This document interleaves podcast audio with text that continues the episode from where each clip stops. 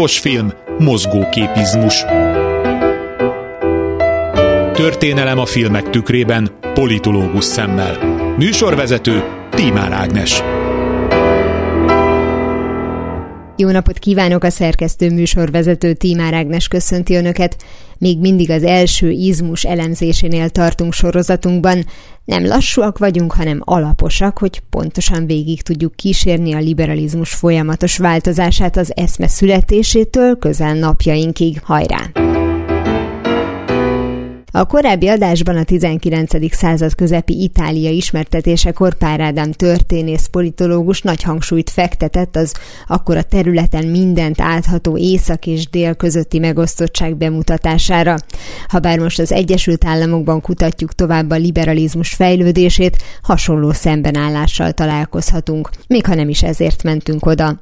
Segédanyagunk ma a Lincoln című film lesz, amelyről egészen más megközelítésben már beszéltünk, akkor természetesen magát a polgárháborút vizsgáltuk, amelytől különben nem független a liberalizmus átalakulása. A korszak továbbra is az 1860-as évek, amelyben az északi és a déli területek közötti ellentét mentén beszélhetünk már konföderációs és unionista felfogásról, illetve ekkor körvonalazódott a demokrata és a republikánus párt.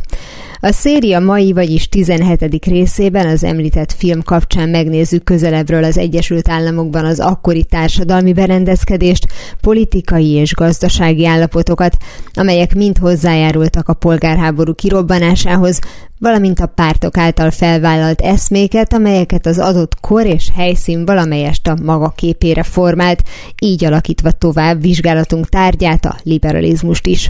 Erről beszélgetünk ma Pár Ádámmal, a Méltányosság Politika Elemző Központ munkatársával vissza kell nyúlnunk az Egyesült Államokba, ahol egyébként már voltunk korábban Thomas Jefferson kalauzolásával. Igaz, de ő Párizsban volt. De ő Párizsban volt, de azért megnéztük Filadelfiában is a tevékenységét, és hát most eltelt egy jó 60 év a, a két hősünk között, tehát Jefferson és most tárgyalandó Lincoln között, és ez egy nagyon izgalmas időszaka az Egyesült Államok történetének, mert van egy expanzió a nyugat felé, közben kialakul a ma ismert kétpártrendszer.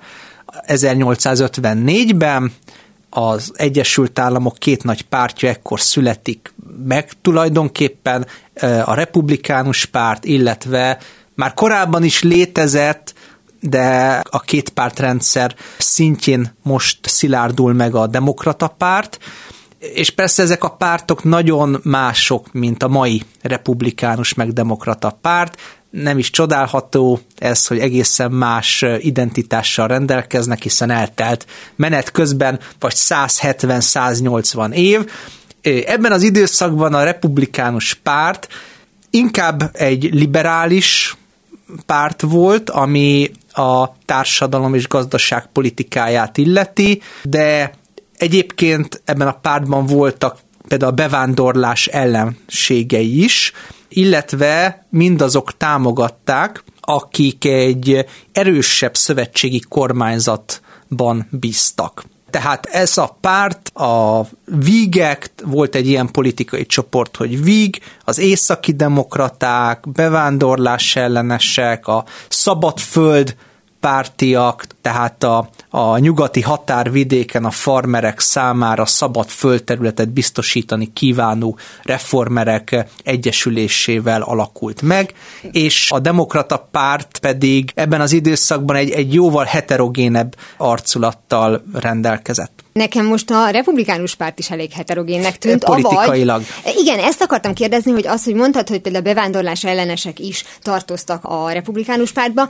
ez azt jelenti, hogy többféle ember, vagy az, aki a kor szerinti liberalizmust a magáinak vallotta, annak az értékrendjébe belefért az, hogy bevándorlás ellenes legyen. Azért tudott beleférni, azért férhetett bele, mert az 1840-es évekre tehető a bevándorlásnak az első olyan nagy hulláma, amikor többségében nem protestánsok érkeznek, többségében nem angol szászok érkeznek, hanem elindul Írországból a nagy éhínség idején egy bevándorlás. Ugye az írek szétrajzanak minden irányba, Ausztráliába, Angliába is költöznek azért sokan Skóciába, és akkor egy hatalmas hullám pedig az Egyesült Államokat érinti. Na most az amerikaiak egy jó része pedig meg akarta őrizni az Egyesült Államokat egy angol száz protestáns és fehér dominanciai országnak. Na most ebből rögtön az első kettő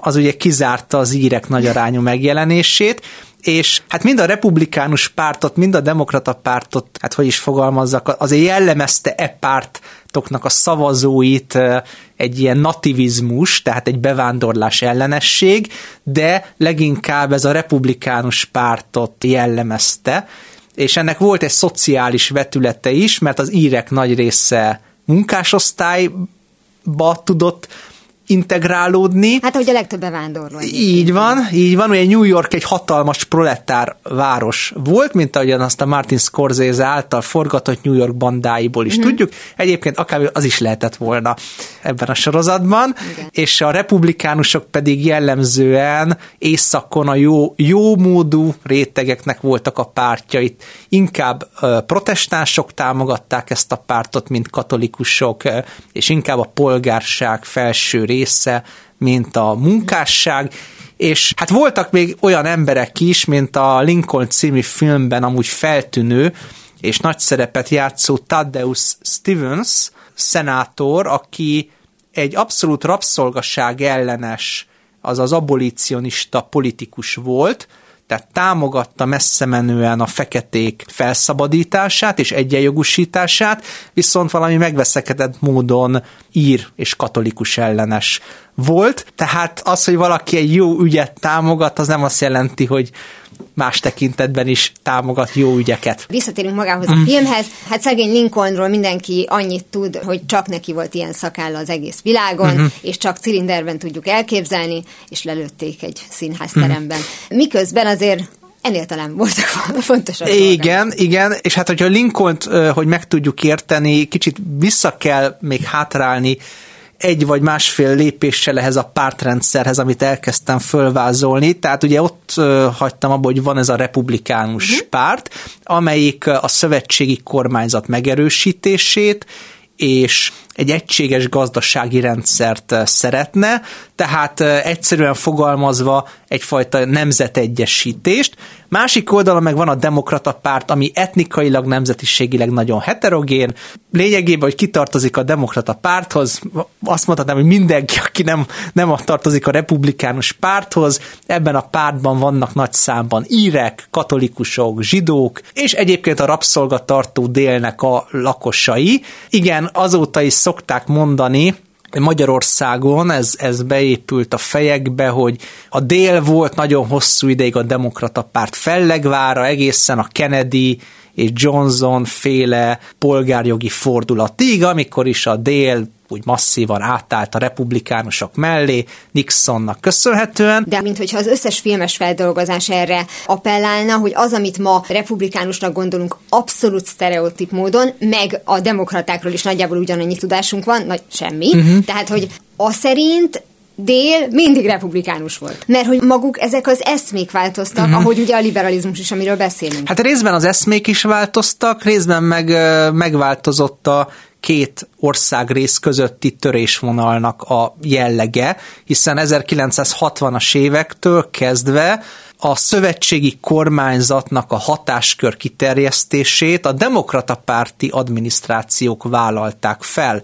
Tehát a dél lakosságának egy jó része úgy érezte, hogy, hogy korábban tisztelt pártja, az apák pártjaként tisztelt déli demokrata párt ott hagyta a zászlót, tehát szögre akasztotta az eredeti programot, és a republikánus párt tűnt fel az 1960-as évektől úgy, mint az új föderalizmus pártja, amely szemben áll Washington uralmával szemben áll a szövetségi kormányzat nyomulásával. Azért azt megjegyezném, hogy egyébként republikánus szigetek voltak a délen már a 19. században is. Például, például a texasi németek nagyon is, hogy a republikánus pártnak voltak a támogatói, majd, hogy nem egy emberként. Jó, hát ugye Texas nem annyira dél, sokkal inkább nyugat. Nyugat-déli vonásokkal. Igen, igen, igen, és volt idő, mikor a németek adták Texas lakosságának a második legnagyobb nemzetiségi csoportját. Tehát volt olyan, amikor német nyelven jól el lehetett boldogulni egész megyényi területeken. Még Fonegut is Igen, írt. Így van. Kolóniák voltak, tehát hogy ő is nagyon sokáig használta az anyanyelvét. Bizony, és a Mississippi államban például a polgárháború idején kitört egy felkelés a konfederáció ellen, tehát azt kevesen tudják, hogy a polgárháború idején a déli katonáknak a jó egyharmada 1863-ban dezertált, és a dezertőrök, farmerek, meg szökött, fekete rabszolgák, lényegében Mississippi állam egy jó részén átvették a hatalmat, és több alkalommal, vagy tucatszor össze, összecsaptak a konfederációs rendfenntartó erőkkel. Erről is született azóta egy film, John Szabadállam. Az a Matthew McConaughey Így van. Volt, ugye? És ez egy nagyon jó film volt egyébként. Ez igaz történet, ugye a polgárháború után kollektíven Newton Knight vezetésével mennek a Jones szabadállam lakosai leszavazni a republikánusokra, és ugye a lakosság nagy része kiköp az utcára a jelenlétükben, mert ugye hát a demokrata pártra szavazni az ilyen hazafias kötelességként tételeződött. Ráadásul ez bemutatta a polgárháború utáni néhány évet is, hogy azért, mert valami le van írva, meg el van fogadtatva, az úgy az átlagembernek nem feltétlenül jelent valamit, tehát mutatták, hogy hát, ugyanúgy felhúzták a fára, már bocsánat, a, a fekete ex-rabszolgákat, mert hmm. őket pont nem érdekelte, hogy most már nem lehet őket rabszolgának hívni. Tehát így van, így van, így van. Szóval ez a Mississippi állambeli történet is azt mutatja, hogy ez a republikánus, demokrata sztereotipizálás, hogy a dél az egyöntetően demokrata párti volt, azért szintén árnyalandó. Azt meg ne felejtsük el egyébként, mindennek a, a tetejébe, hogy maga Abraham Lincoln amúgy a délen született. Tehát és ő egy déli ember volt. Tehát, hogy kérjük a magyarázatot.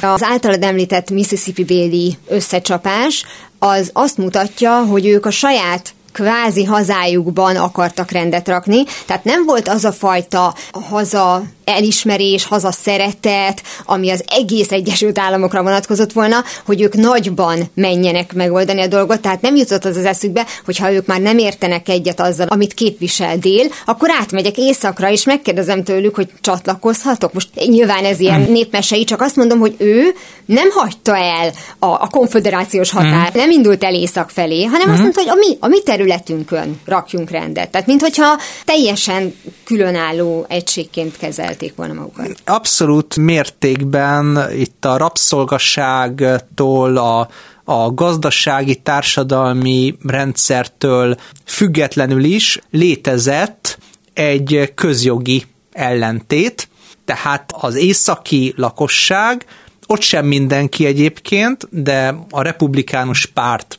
hivatalos irányzatai úgy tekintették az Egyesült Államokat, mint egy országot, egy szövetségi államot. Délen meg, megint csak nem mindenki, de a demokrata párt déli irányvonalát képviselők meg úgy tekintették az Egyesült Államokat, mint államok felbontható szövetségét. Tehát itt szemben állt egymással egy közjogi törésvonal mentén egy unionista érdek vagy fölfogás és egy konfederációs fölfogás, és mindentől függetlenül, politikától, rabszolgasságtól, ültetvényes gazdálkodástól az egyes államok lakosai sokkal inkább azonosultak a saját államukkal, mint az egész szövetségi állammal. Tehát a virginiaiak elsősorban Virginiát tekintették a hazájuknak, és így tovább, és akkor itt a válasza találós kérdésre, hogy miért van az, hogy döbbenetes módon, innen Európából nézve döbbenetes módon, a katona tisztek jelentős része a dél mellé állt, a konfliktus kirobbanásakor. Ennek nem az az oka, hogy ezek mind megveszekedett, északgyűlölő rasszisták lettek volna, ugye ezt már nagyon sokszor megbeszéltük, hogy a déli szürke egyenruhának is megvolt, ha nem is az 50, de nagyon sok árnyalata, tehát nem mindenki a rabszolgaság fenntartásának szándékával csatlakozott a délhez. A katonatiszteket, jelentős részüket az motiválta, hogy a tagállamuk hová csatlakozott ebben a konfliktusban. És miután kialakult egy ilyen viszonyrendszer, hogy a West Pointi Katonai Akadémián a déliek, a déli országrészből származók voltak többségben, tehát a katonatiszt, hivatásos katonatiszt az egy ilyen sztereotíp déli foglalkozásnak számított, ezért legtöbben a konfederációhoz csatlakoztak. Ebbe benne lehet az is, hogy egyfajta ilyen honvédelmi törekvés, szeretet inkább a déliekben alakult ki, hiszen mindig azzal bántották az északiakat, hogy ők zsoldosokat vettek föl, hogy ugye ez egy fejlődő régió, annak még nincsen meg a saját identitása, tehát hogy akkor ha katonatiszt valaki, azon túl, hogy délen képezték, ez is benne volt, hogyha valaki az elvei miatt csatlakozik, akkor elvekről abban a pillanatban inkább délen lehetett beszélni. Szerintem lehetett beszélni mind a két ország részben, csak az volt itt a, a különbség, hogy a déli életmódhoz sokkal inkább hozzátartozott a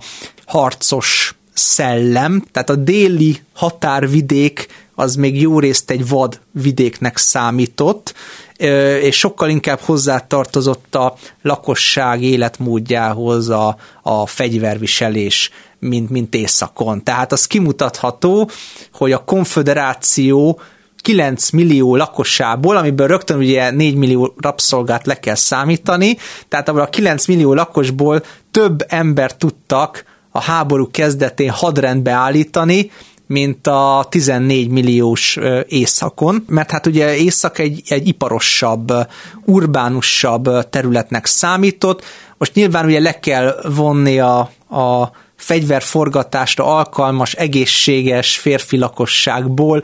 Az ipari munkásokat, mert rájuk a termelésben volt szükség, le kellett vonni a megbízhatatlan rétegeket, plusz, amiről mindig el szoktak feledkezni, hogy északon volt egy masszív háború ellenes hangulat, tehát volt néhány állam, ahol például Lincolnéknak csak nagyon nehezen lehetett elérniük azt, hogy a, a helyi törvényhozás, a helyi politikai elit, a helyi sajtó támogassa háborús erőfeszítéseket. Tehát volt egy masszív háború ellenes propaganda északon, ami nem azt jelentette, hogy aki háború ellenes volt, az, az szerette a délt, vagy hogy egyetértett volna a rabszolgasággal. Nem, nem erről volt szó, hanem egyszerűen sokan azért voltak háború ellenesek, mert úgy értékelték, hogy ez egy alkotmány ellenes lépés, hogy visszakényszerítsék a kilépett államokat a, az Unióba. Egyébként jellemzően ezek északi demokraták voltak, akik megfogalmazták ezeket, a, ezeket az ellenérveket, plusz még ehhez járult az is, hogy a sorozás, meg az adó növelés a háborús erőfeszítésekre kiváltott felkeléseket. Egyébként az északi ország részben is, ugye New Yorkban például egy jó három napos lázadás tört ki, ami a világ történelemben valaha volt legnagyobb városi eh, lázadás volt. A már említett Scorsese film erről szól, és egyébként délen is volt, tehát az a érdekes, hogy miközben a déliek hadakoztak a szövetségi kormány hatáskör kiterjesztése ellen, az amerikai történelem valaha volt legközpontosítottabb kormányzata, éppen a konfederációs kormányzat volt, teljesen jogosan és logikusan, hiszen egy háború idején a kormányzat hatalma kiterjed olyan területekre is, amire békeidőben nem. Úgyhogy mind Lincoln, mind Jefferson Davis kormánya a belső lázadásokkal is szembe kellett, hogy nézzem. Most, hogy mondtad a, az adók kivetését, és hogy ez ugyanannyira megviselte, vagy megviselhette északon és délen is a, a lakosokat, eszembe jutott az, és nem tudom, hogy ez mennyire megint a sztereotípia része, a Megtört Város című film, ami napjainkban játszódik, Russell Crowe a republikánus polgármester és a demokrata ellenfele a választások közelettével, amikor indul, akkor ezen a bizonyos szokásos vitán elmondja, hogy hogyan újítana föl ezt-azt, és akkor mondta, hogy annyi történne, hogy átalakítanánk az adókat, és már közbevág az egyébként iszonyatosan populista uh-huh. politikust a játszó Russell Crowe, hogy hallják, hölgyeim és uraim, kollégám, ahogy, ahogy azt a demokraták uh-huh. szokták, az adóemeléshez nyúl. De lehet, hogy miután ezek a filmek Hollywoodban készülnek, uh-huh. szerintem jobbára demokraták készítik, kivéve Clint Eastwoodot, uh-huh. nagyjából. Szóval, hogy az a lényeg, hogy azért kimondhatjuk azt, hogy uh-huh. demokrata többséggel, tehát nyilván az ő szemszögükből készítik el, de hogy itt ez mennyire volt egy ilyen jogos bírálat mondjuk a republikánus uh-huh. polgármester részéről, vagy mennyire volt ez egy nevessük ki mi demokraták, akik csináltak csináltuk a filmet, a republikánust, hogy egy észszerű döntést hoz föl, uh-huh. mert az emberek nem szeretik, hogyha több pénzt vesznek ki a zsebükből, tehát ezzel lehet a leginkább populista módon felhívni a figyelmet arra, hogy kollégám meg fogja önöket fosztani. Miközben uh-huh. csak akkor fog valami javulni, hogyha egyrészt aki a hatalmon van, ez nem sápolja uh-huh. le az egészet, mert olyanról is hallottunk, és hogy mindenki belead valamennyit a magáéból, mondjuk úgy, hogy arányosan. Itt van egy egy gyakorlati, meg egy elméleti probléma, ami, ami irritálta az embereket az 1860-as években. A gyakorlati probléma az az volt, hogy az amerikaiak iszonyatosan alacsony adót fizettek. És az adó emelést úgy értékelték, hogy, hogy ez mélyen az ő zsebükbe vág, plusz nem csak a zsebükbe, hanem a szabadságukba is, mert Például, ha beleképzeljük magunkat egy, egy északi békepárti farmernek a fejébe, aki nem kíván háborúzni a, a déli, déliekkel, vagy hogy be képzeljük magunkat egy déli farmernek a helyzetébe, aki nem kíván háborúzni az északiakkal, akár ezért, akár amazért, Hát ő úgy vetette fel ezt a kérdést, hogy ezt a egész háborút nélküle az ő megkérdezése nélkül csinálták. A törvényhozás, amelyik megszavazta a konfederációhoz való csatlakozást, mondjuk déli perspektívából, nem az ő nézetét képviseli, mert, mert ő, ő békében szeretné művelni a földjét, tehát úgy érzi, hogy nincsen képviselete a tagállami parlamentben. És ugye mi volt? 1774-ben, 75-ben, 76-ban az amerikai patrióták jelszava, nincs adózás képviselet nélkül. Ugye? Tehát a, az angolokkal az volt a fő problémájuk, hogy nem ültek bent az amerikai gyarmatok képviselői a Westminsterben, és úgy hozott a Westminster adótörvényeket. Innentől kezdve az amerikaiak nagyon kivannak hegyezve arra, hogyha az ő képviseletük nélkül, áttételesen az ő megkérdezésük nélkül adót vet ki, akár a tagállam, akár a szövetségi kormányzat. Úgyhogy ez, ez az oka alapvetően, tehát van egy gyakorlati, meg egy elvi, elvi oka is ennek. Egyébként meg hát az amerikai polgárháború volt a világtörténelem első modern háborúja, abban az értelemben is, hogy a felek nagyon nagy energiákat mozgósítottak annak érdekében, hogy az adott terület erőforrásait becsatornázzák a, a háborús erőfeszítésekbe. Elvonták az állatokat a termőföldről, nagyszabású propagandát fejtettek ki, emelték a, az, vagy fokozták az adóprést, ahogyan említettük, az északiak blokkáddal próbálták lezárni a déli kikötőket, ugye megtiltotta észak és dél a, a határállamokban a, a egymáshoz való átutazást, meg a kereskedelmet.